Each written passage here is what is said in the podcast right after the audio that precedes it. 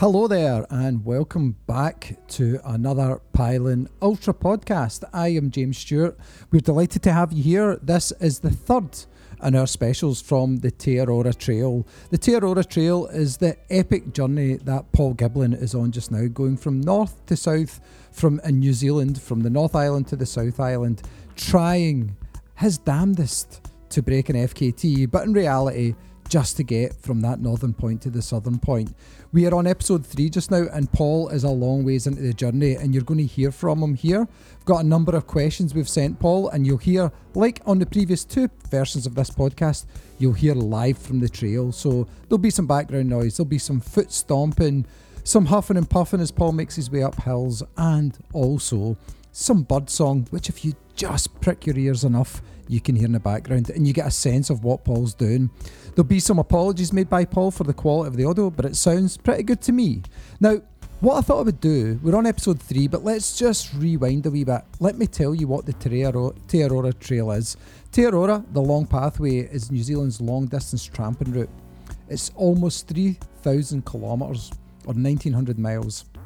And it basically joins the two main islands up from Cape Reinga to Bluff, and it's officially opened in 2011. And as a trail, it is track, trail, walkways, roads, mountains, bog, and everything else you can ask for. And if you've listened to the previous pods before, some of the hardest stuff is basically unlooked after farmland. It's a walkway that has been in the minds of New Zealanders for a long time, but it's really started to grow and attract a lot of tourism and a lot of interest now. Paul's been out in New Zealand for the past year with Alice, who's his crew, alongside their dog Maya, and this is, I guess, part of his send-off to the country, a chance to leave an impression on the place that he's been. It's been a tough journey so far. If you're following on Instagram, you can get Paul at Pyllon and at Pyllon on Twitter too, but Instagram is where they're most active, and Alice is doing most of the posting there. And on that page there, you can get a sense of just how it's going with the daily messages. And we touch upon some of that on the call or on this podcast today, as we ask Paul about his impressions of the route. We ask Paul about some of the challenges and stuff he's had, particularly a pretty adventurous crossing between the North and the South Island, and a whole bunch of other stuff. There's some questions from a number of listeners. We've got Greg and Gary and Nikki, who've popped us some questions that Paul's going to answer later as well. And then there'll be a final message for you all. This, as I said, is our third in the series. I won't give away where Paul's at just now. If you want to be really up to date, get on Instagram and follow his stories there. But you'll get a sense of where we are in the journey here. We picked up last time just as Paul was getting close to the completion of the North Island, and we're going to pick up partway through the South Island now. So, without further ado, I'll hand you over to Paul, and the first question I asked Paul was an obvious one, right? Just paint a picture for us. Where are you? How long have you been out there for? And how far have you covered? I'll hand you over to Paul Giblin right now. Hi James, how you doing? I don't have my microphone with me, but I'm conscious you sent these questions a few days ago, and I just haven't had a chance at all. So I'll try my phone. I've just started, I think it's day 41. So much has happened since we last spoke. I think that was a couple of weeks back or whatever, but obviously I'm on the South Island now. It's very, very different from the North Island, and I've just had 6-7 days of really tough terrain and lots of issues to try and deal with. So this morning we had to drive down a dirt road for about an hour. It's a pretty bad dirt road, probably not suitable for a van, but that's where we are anyway. There's two big river crossings, the graded rivers they call them, which are not on the TA, so they don't advise you to attempt to cross them. So you basically go to one trailhead and then you have to drive around to get to the other trailhead. So we got to the starting point last night, which was my finishing point, and I finished last night about midnight. It was a long day. It was really tough. We slept for a few hours in the campsite, and then we drove that dirt road round this morning. So I've just started maybe about 20 minutes ago and I've got a long day ahead. I've got about 74k or something, which is fine. If I was feeling 100% I'd be fine, I'd just grind it out, but I've had an issue with my shin. It's really swollen up badly and it's really, really painful. But as I said to Alice, it's only every second stride it's sore, only every time my foot touches the ground. But yeah, it's been a bit of a worry the last few days. Came on about 2 or 3 days ago. So yeah, just trying to deal with that, keep moving forward and get back on track. Wow. So day 41, he thinks that tells a lot about where you're at. I mean, that's, just put that in context, that's 6 weeks or almost a month and a half, and there's still over at least a week of running to go out there for Paul and Alice and Maya as well, in terms of both crewing and supporting. And you heard from Paul there talking just a wee bit about the shin challenge he's got on there. There was an update on Instagram yesterday, a wee bit an earlier stop and some work on it, and it feels like it's better, but at this stage everything hurts, which feels like it could be an REM song. Now, asked Paul as well, crossing from the north to the South Island, as Paul said, we hadn't spoken for a couple of weeks, so crossing from the north to the South Island, did that feel like a big milestone? As far as it feeling like a milestone, James, I did, like getting into Wellington, they tend to do, you see on these long trails, when you get into a bigger city, they've obviously agreed with the council or something that, oh yeah, we'll send them round the city and show them all the sights in the city and all the parks and the trails and stuff. So you kind of get into Wellington, you think, oh, I'm nearly finished, but then it takes you way up the back and to go and see parks that, like, you've been out in the wilderness for a while, so you don't really need to see a local park. But so that took quite a while. That's why I finished after 9 p.m. But it did feel like a milestone, like running down there. I was kind of, like, not excited, but I did feel good. I did feel like I'd achieved something for a little while. And then it kind of played against me when I got to the South Island. I think it was partly that day because I was so tired. And then it felt like I was starting again. It felt like a real low, I think, after being excited about getting to Wellington. So yeah, it didn't feel all that great, to be honest. It felt like I was starting again rather than, oh, I've ticked one off, now let's get stuck into the second one. That's a really, really interesting observation there, isn't it? Like, when you're doing something like that in two parts, it's almost like when you're doing an out and back and you get all the way out and you think, now I have to go all the way back. And it's like, especially if you've been following the tracker on the map, when you watch Paul's progress, it's really slow because, you know, it's 3,000 kilometres, so it's not like a 5K where you're going, right, that's another kilometre in three and a half, 4 minutes or what have you.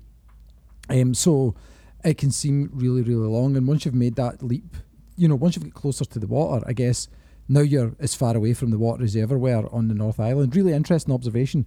Just on his point about going round the city, I've done a couple of FKTs in Scotland that some of you will be aware of, the John Muir Way and the Five Coastal Path, and the amount of times those paths go up and down random streets or round random things, especially the Five Coastal Path, because you're going through all the little towns on the east nook of Fife. It's like, there is just no need for a sack. If I went in a straight line, it'd be half the distance. So I feel Paul's pain there. But yeah, he's on the South Island now. But it was a bit of an adventure crossing the South Island. If you didn't catch this on social media, I asked Paul if he could maybe just give us a sense or a flavour of what it was like crossing it. It looked like a bit of an adventure. I'm trying to remember everything, James. It just, everything goes into a blur. We've had a lot of issues, a lot of problems that we've dealt with, but haven't been ideal. So I can't remember. I arrived maybe about 9:30 at night in Wellington, which is the south point of the North Island. So that's where you finish up. It's not actually in Wellington, it's right on the other side. So Alice picked me up there and then we just drove around to the ferry terminal.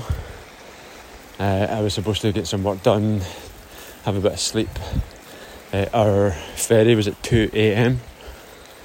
But by the time we got round there and you weren't sure what time they were going to board you and all that. We never got any sleep, never got any work done.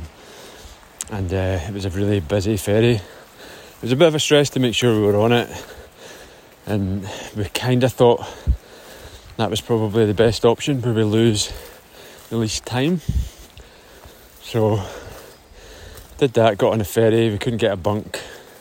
We'd had one, but we'd had to move the booking, I think. So we were just in the general, but...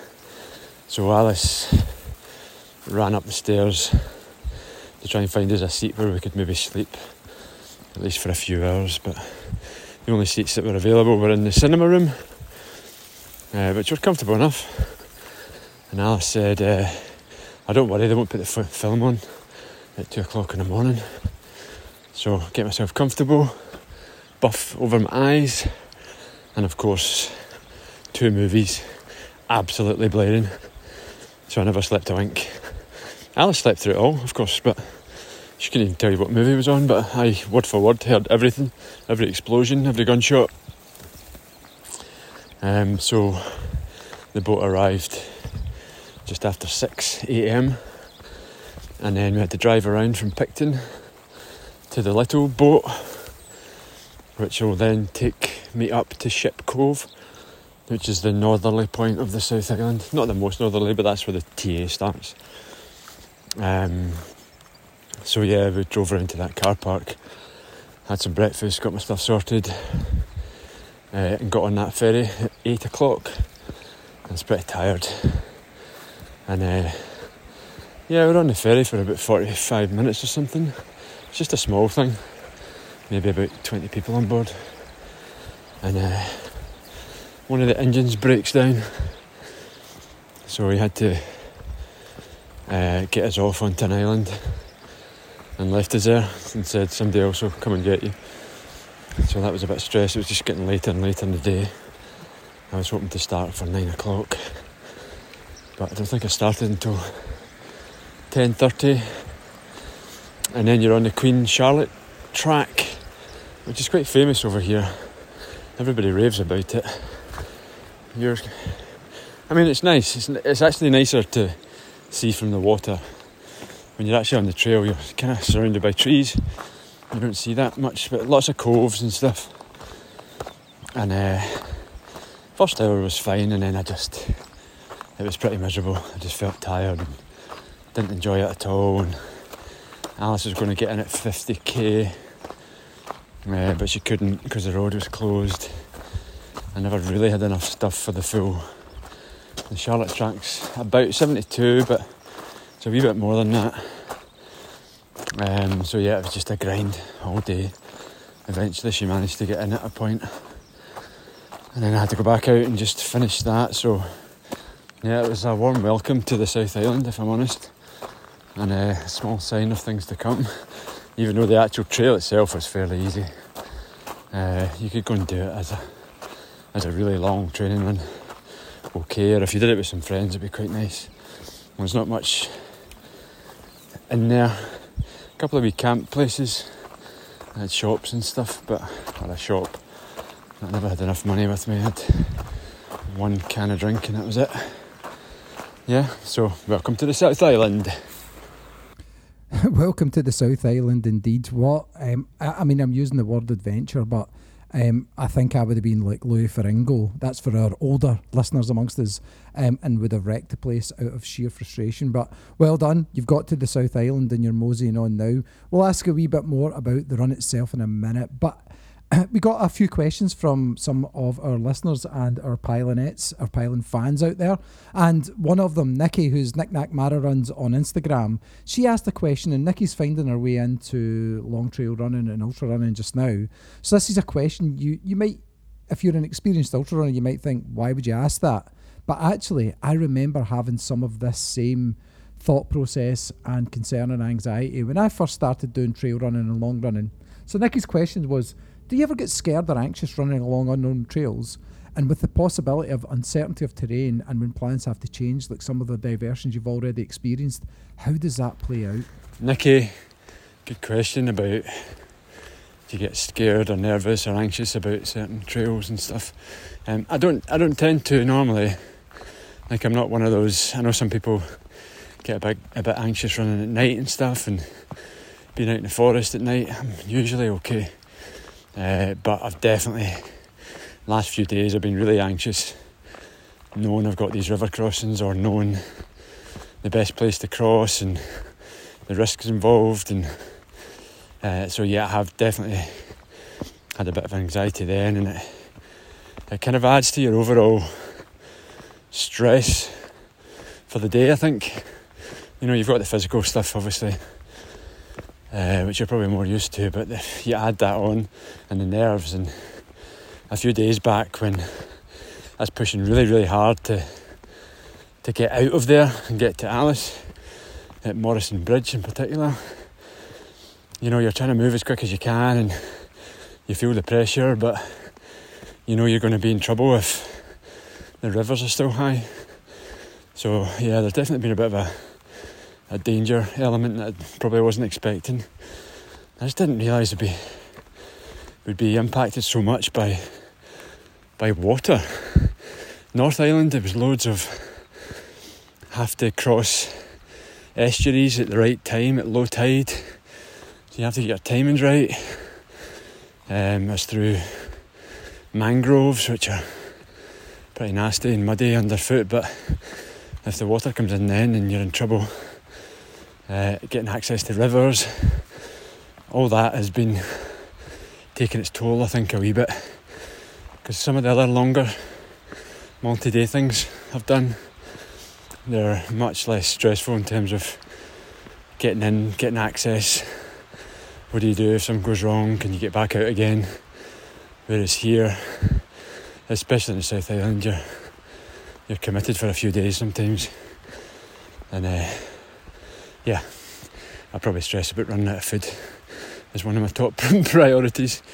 And it's just like dehydrated meals are the best you can carry, and boil up some water and get them down. But I think these people kind of look at me odd. Well, they do anyway.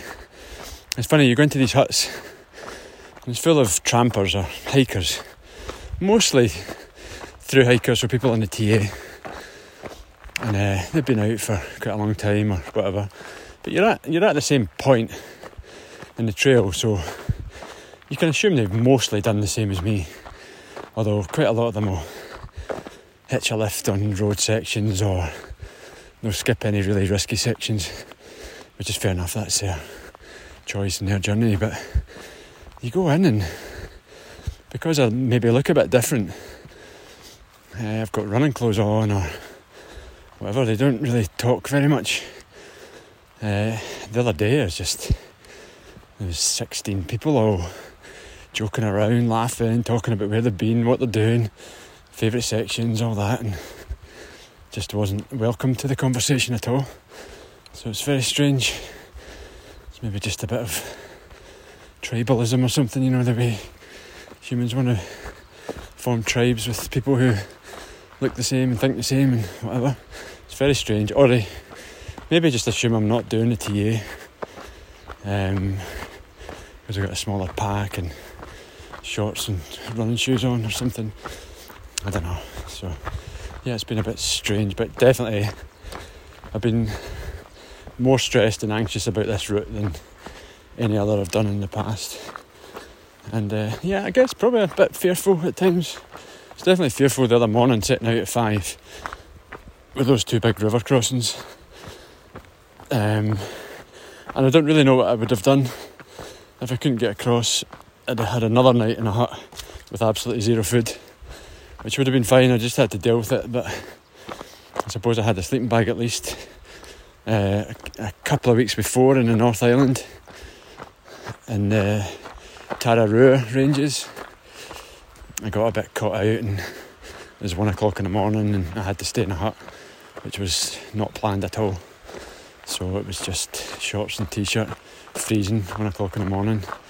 Fortunately there was a couple of mattresses and that was it. Slept on a mattress and pulled the second one on top of myself to try and keep warm. So yeah, it's a stressful trail, this one, even for Alice to get into places. And even this morning, literally an hour ago, we had to drive the van across a river on this dirt road, and it was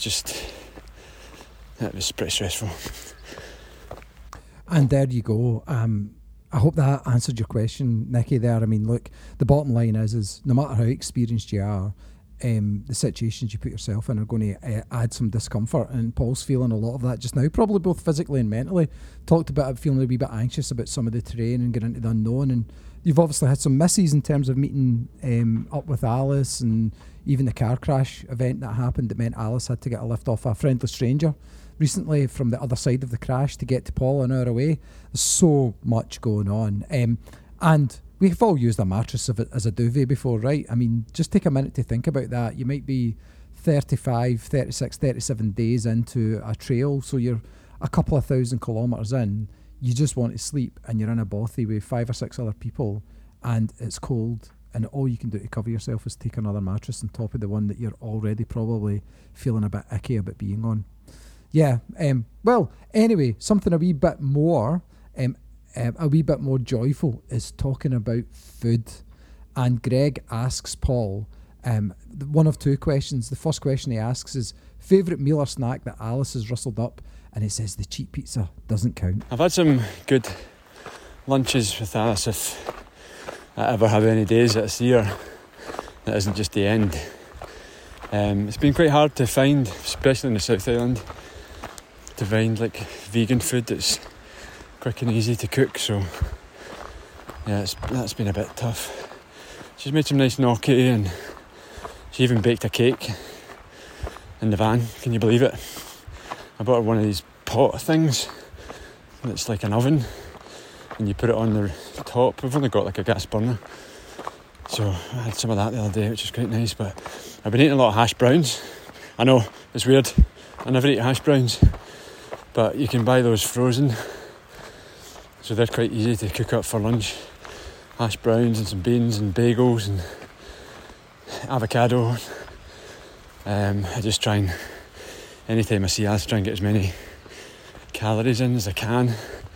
I just much prefer it. And then we've had some support from Rome, who do these nut butters and little packets. So I have some with me during the day, but they were a godsend when I was staying in the huts. So in the morning I'd cook up some porridge and have a couple of those as well, just to bulk up the calories and bulk up some flavour as well. So they've been really good and useful. Ah, man, I'm hungry after just listening to that there. And I think something to bear in mind, many of you know Paul is vegan, and he's on an island where there are more sheep than people, and therefore, you know, obviously lamb is a regular cuisine. It's a bit like, you know, Argentina, and it's beef and it's cows. But all kidding aside, that plays a part in what Paul has to eat, and obviously getting his protein, he has to be really assiduous about that. And he mentions some of his sponsors on his Instagram stories and stuff as well. And if you're vegan or vegetarian, it's worth just checking out how Paul's managing that as well. But he's lucky he has Alice there rustling up some good food and trying to source some of the right stuff for him. Greg also asked what Paul's most valuable bit of kit was. Well, he was betting on Starlink, but Paul's about to talk to you a wee bit about actually some more practical stuff like poles and what have you. That's a tough one. Running kit, it's probably been the poles in the last few days. Just helpful for crossing rivers, especially, and just testing out how deep the water is. Sometimes you can't see what you're stepping into.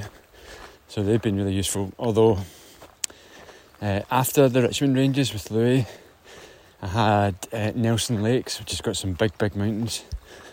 And I was running out to it. So I hadn't started, and that was going to be 2 or 3 nights in huts. I stand on this big tree root, and it just slipped. The pole got stuck and snapped. So I was down to one pole, just when you know you've got 3 days of mountains ahead. I'm like, could anything else go wrong here? So they've been really, really useful. The Starlink's been good, yeah. Unfortunately, the Starlink can probably only run it for an hour or 2 if we're not plugged in a campsite. We put like an inverter and a solar panel on the van, so you can use it in an emergency, and Alice has been able to use it. Sometimes if she's waiting in a little car park at the end of a dirt road, she's got no chance of signal, so she's got no way of checking the tracker, and then she kind of panics. Is he still moving? Is there a problem? Other people can't tell her that, oh yeah, the tracker's still moving, it's fine. So she's been able to fire that up, and it works really well. Although the first one we had broke, so they sent out a replacement, but we've still got the second one to send back, and it doesn't fit in the box now because the Starlink's like a rectangular dish, and it moves on its own to find the satellite, so the leg that it stands on is poking out, so it doesn't fit in any size of box. So as if we weren't cramped enough in a tiny van, two of us and the dog. So yeah, that's been pretty handy. And then running kit's just your normal stuff. Make sure I've got a hat on every day and trying to keep the sun off. The UV index is really high in New Zealand, so you really feel it, but I've had no bad burn accidents yet. And there lies a really important message there, is having options and having kit for the terrain and environment you're in. I would never have thought about headwear, and even if you've got hair, and Paul shaves his napper, but if you have hair, UV index can still damage you. And, you know, we might make the mistake of thinking New Zealand's a lot like Scotland in terms of its climate, but clearly there's different things at play, little nuances that if left unchecked could be big problems. Gary Henderson, who is Garavi70 on Twitter, also sent us a question that kind of follows on from the one we've just had from Greg. So he asks, with the terrain changing dramatically during each day of running, how does Paul choose the best footwear to suit, and has he regretted any choices? And when and if he does have a regret, how easy is it to get the focus back on track for the job in hand? Hey Gary. Good question, yeah. I was thinking about that the other day. The terrain changes all the time here. Some days you can be on a beach, and then you can be on some rough mountains on the same day. And footwear hasn't been super stressful. I try and look at what's coming, but I've got like they kind of picture it as like a hybrid shoe, I suppose. It's a cross between a road shoe and a trail shoe. And that's been useful sometimes, but the minute then it starts to get really rocky or rough underfoot, they're not so good then. So yeah, I've just been changing. If I'm seeing Alice, it's fine, you can have a look at what the next section's going to be like, but if you're out all day, I'll kind of veer to the side of trail shoes just in case, because I'd rather, if I had to, run in trail shoes on road for a bit and then at least have them for later on. So I don't think I've had any big regrets. A couple of times I've had road shoes on, and then all of a sudden for like 8k it'll put you on the roughest or most boggy section off road, like behind people's houses. There's one section in North Island, I'd done like a really long day. I think I had maybe 8k or something left to do. I'd been on the road for the past couple of hours, and then it just took you through some swamp. So I've only got one pair of road shoes with me, and I was in a swamp up into my butt, so I was pretty annoyed then. Some serious swearing and shouting. But yeah, survived. So yeah, it is a bit tricky. And then your question about just resetting yourself, it's almost like I talked about earlier. You get very focused in the day about, I need to get to that hut, and then I'm going to go to that hut, and once I'm there I'm halfway, and once I get to there that's me finished. You're very, very focused during the day on that, and then it's gone. So when I wake up in the morning and the alarm goes off, it's just, we reset, we start again, pretend yesterday never really happened. And that's what I'm trying to do this morning. Yesterday was really painful, just with this shin. And like I said, I finished at midnight, I think we started a bit later because we had to drive, but thanks. Okay, yeah, I started at 8, so it's a long day, you know, and yeah, I had to just put it behind me now and focus on the next one, and eventually there'll be only one day left at some point, which will be a nice feeling, but probably quite sad at the time as well. But I'd take it now if you offered it to me, obviously. Yeah, just reset the mind and go again. That's all I can do, really. Sometimes it's harder in the first few weeks just because you haven't made any progress on the map at all.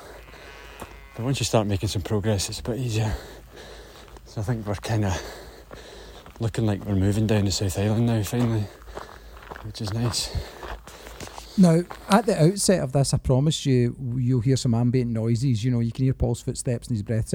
And if you listen really closely, maybe rewind back 30 to 40 seconds, you actually hear a sheep bleating in the background, which is pretty cool. Kind of gives you a sense of the environment Paul's in just now. So, yes, Gary, I hope he answered your question there. I love the fact that he's like, one day, there'll only be one day left to go. When you're measuring your effort in increments of days, kind of gives you a sense of just what you've set yourself up for here. So that was our questions from our listeners, people who have been tuning in and keeping up to date with the story so far. But I'd like to just kind of go back, a few more things to cover off with Paul. Let's get a sense of what the terrain is like out there. So I asked Paul, you know, last few days on the South Island, he's talked about the bothy stays and mattresses and blankets and all that stuff. I feel itchy just thinking about it. But it looks like he's had good company and support. And how has that support helped? Yeah, once you get the Queen Charlotte track out the way, you start heading towards the mountains and the Richmond Ranges, pretty much. I maybe had a day in between. I think I had a day in between. It was a wee bit easier, it was a wee bit flatter, and I didn't run quite so long after that monster day on the Queen Charlotte. And then Louis, a guy I'd known from social media, but hadn't met him or anything. He'd got in touch a couple of weeks back and said, listen, I'm from this area, I know it really well. The Richmond Ranges are really tough, some of the toughest sections you'll do. I can maybe drop some stuff in huts if you want. That makes things easier. So Alice was talking to him because I was running mostly, but so he agreed on Sunday, I think it was. I had like 45k to run into a hut, and he would be there, and then we'd go and attack the Richmond Ranges from there. So we did that. I met Louis with Alice at some hut that they had been dropped at, and then they hiked in a bit to come meet me, which was really nice for 10 minutes just to see everyone together, and it felt quite nice. And Maya was there, she was just running wild. We got a permit for her to be there. Hold on, I'll stop just now because of the water sound. So I think it was mid to late afternoon. Said goodbye to Alice, picked up my big pack that's pretty heavy, sleeping bag and food, cooking stuff and all that, eating, yeah, and headed up with Louis. So we did, we did the first big climb, maybe a bit more, and stayed in our first hut. Must have got there maybe 8 o'clock or something, maybe, I don't know, but it's been quite a long day. And the huts are really busy. So the huts are, they're kind of like bothies, Scottish bothies, but they're run, managed by the DOC, the Department of Conservation, so kind of council owned. I mean, they're a great service. They're all quite different, the huts. Some have 6 bunks, some have 2, some have 20, some are modern, some are 100 years old and pretty dilapidated. So we got up there and there was people outside eating, mostly TA hikers. and there was only one bed left, so Louis gave it to me and he slept on the floor. And then the next day we did a really quite a long day, big mountains, big alpine rocky technical stuff, which was nice, but tiring obviously. We got into the next hut that we were targeting, Hunters I think it was, and yeah, it was full, so we were both on the floor there. I'll pause again. The next hut was pretty small, can't remember if it was a 6 or an 8 or something, but it was full anyway. So we were both on the floor, and we were both trying to travel as light as we could, so we never had a mattress or anything with us, like a camp mat or sleep pad or anything. So there was a couple of girls in there, in the bothies themselves. If they've got bunks, they've got like a kind of vinyl mattress thing, so they let us borrow their camp mats, which was really kind of them. And yeah, it just went from there really. Long days, lots of ascent, lots of technical downhills, and I think we were just about 2 days or something to knock off the Richmond Ranges, 2.5 probably by the time we got down. But I did some really good support from Louis. It was really nice just to be able to chat for a while and not just constantly looking at how many kilometres you've done, especially when you're out there the whole time and not seeing any support, so that was good. I mean, I think that sums it up there. Having done a couple of Pyllon endeavours, even when you're only running maybe 40, 50 miles, or you're doing legs in the West Highland Way, having people pop up every now and then really keeps you going. So having Louis there for a couple of days, it's the random guy you've met on social media over the time, and you get to spend some time with him. It just shows you the strength of our running community, and I'm sure Paul appreciated that. And I've already mentioned it before, and I'll mention it towards the end. Sending Paul a message, letting him know you're keen, you're interested, and you're willing him on from either the same side of the world or the other side, really helps make a difference.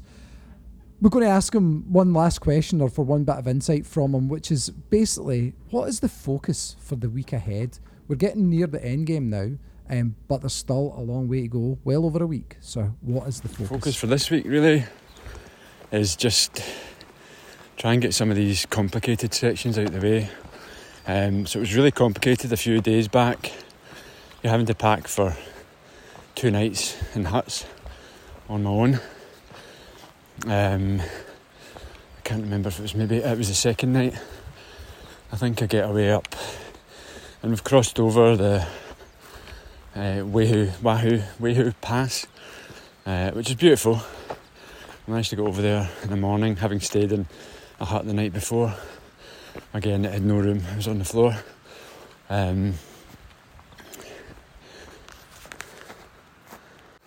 Get to the next hut, which was fine. It was a big 20-person kind of modern one.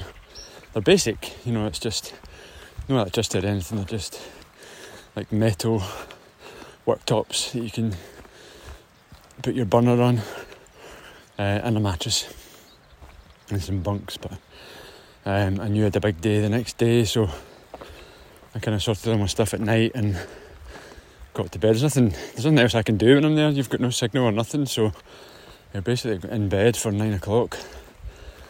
My trouble always is then, when I've got nothing to do and I've been out all day, is eating all the food that I've got left and leaving yourself short for the next day. So that's always been a bit of a challenge. So I got up early. Well, there's a lot of snoring goes on in these huts, like insane snoring. So I got up in the night and dragged my mattress out into the kitchen and slept there and left there because of the big day. And then the third night in the huts, a big storm came in overnight, like high winds and rain and rain and wind and rain. And I'd planned to be up and out for 5 again, but the wind was howling. It just seemed crazy, and I had a lot of river crossings, so I had to wait until about 7 o'clock, and it looked like it was getting slightly better, But nobody else was leaving the hut or anything. There's maybe about 18 people in there. So I got out at 7, and then the plan was to get to the other side and get to Alice and then sleep in the van that night. That's all the food I had, really. But I ended up getting stuck. I just couldn't. Too big. There's lots of river crossings, right? And it's like, it's not the fact that they're deep or anything, it's just how fast flowing they are and how rough they are underfoot. So I debated whether to try this or not, but the water levels are so high. I got stuck in another hut overnight, which was a bit of a shame. Held me back a little bit, and then the next morning I got up early and had to go and do those river crossings, which were really stressful.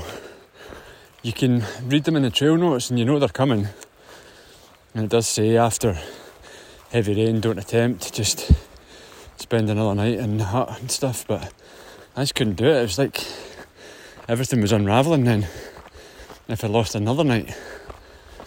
So yeah, I kind of went for it. The water had got down a wee bit, but it was pretty fast flowing. It was ripping, and there was river crossings, and it's just stressful crossing them, because you make a mistake and you get knocked over, you're in a bit of trouble because you're miles from anywhere, and then you're cold and wet even if you can get back on your feet. So yeah, that was a bit tough those few days. So the next few days they have these, did I just say that? I don't know, hold on. They have these sections, if I've said it already you can cut it out, James, of what they call braided rivers. So they're huge, like some of them are like 9 kilometres wide, and it's just rivers going every way possible, and it's not part of the official route, so they warn against attempting them. And just looking back right now, it would just be crazy. And it would take you forever as well, and just not worth it. So I've got 2 of those sections to get done. So this is the first one today. I'll be happier when we get through that. But we're kind of back on plan now. Yesterday I had a really long day. I finished at midnight with a dodgy shin. I've just been so slow. And some of the terrain is just so testing. You're down these small river valleys, fast flowing water, and you have to cross like 25 times in a section over boulders, and it's really hard going. So I've got more of that today, I think, and 70 odd kilometres. So like I said, had a bit of support. Louis pulled together a plan for the next 8 days, but it's kind of putting us at 50 days. The FKT is just under that, so I don't know what we'll do, but at least we're roughly on a plan here.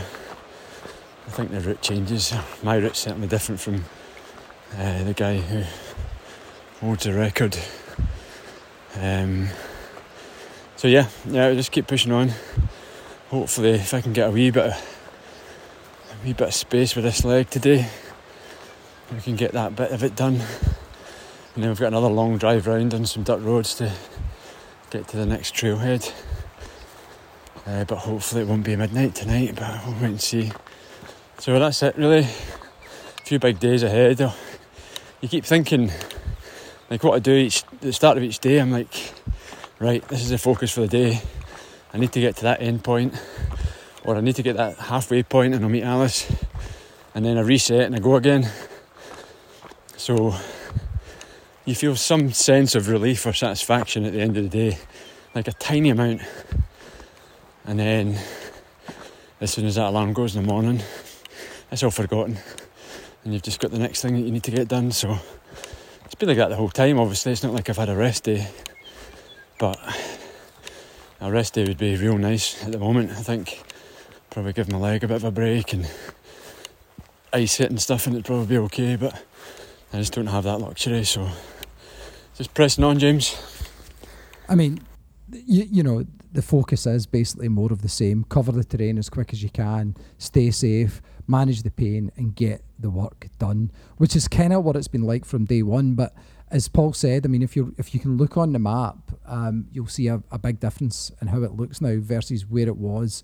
As it approaches the southern half of the South Island, it's almost, if you split it into quarters, he's almost there. Asked Paul for any final message for you, the listener, that he would like to share. Here it is now. Yeah, final message from me really is just a huge thanks to everyone who's sent me a message or a comment or followed our Instagram account or anything like that, and just had some conversations. I had a bunch of messages from some real running royalty as well, which my good friend Douglas had organised and has been sending daily, so I had some really fun ones there as well, which is really nice. So it helps to feel like you're having some kind of impact, or I don't know, maybe offering a wee bit of inspiration to people, because like, I know people will think, oh, he's been running for years and years and all that and he's just out having a good time, but like, I'm just like a totally normal guy. I was well down mid-pack when they were handing out, you know, athletic genetics. I just have a dream sometimes and decide I'm going to try and don't give up unless I absolutely have to. So, like, whatever that is for you, I know it sounds a bit preachy or worthy, but whatever that is for you, like, you've got to try it. Like, life is way too short. This is like, especially emotional time for me, I think, just because this is about the time that we lost my dad, and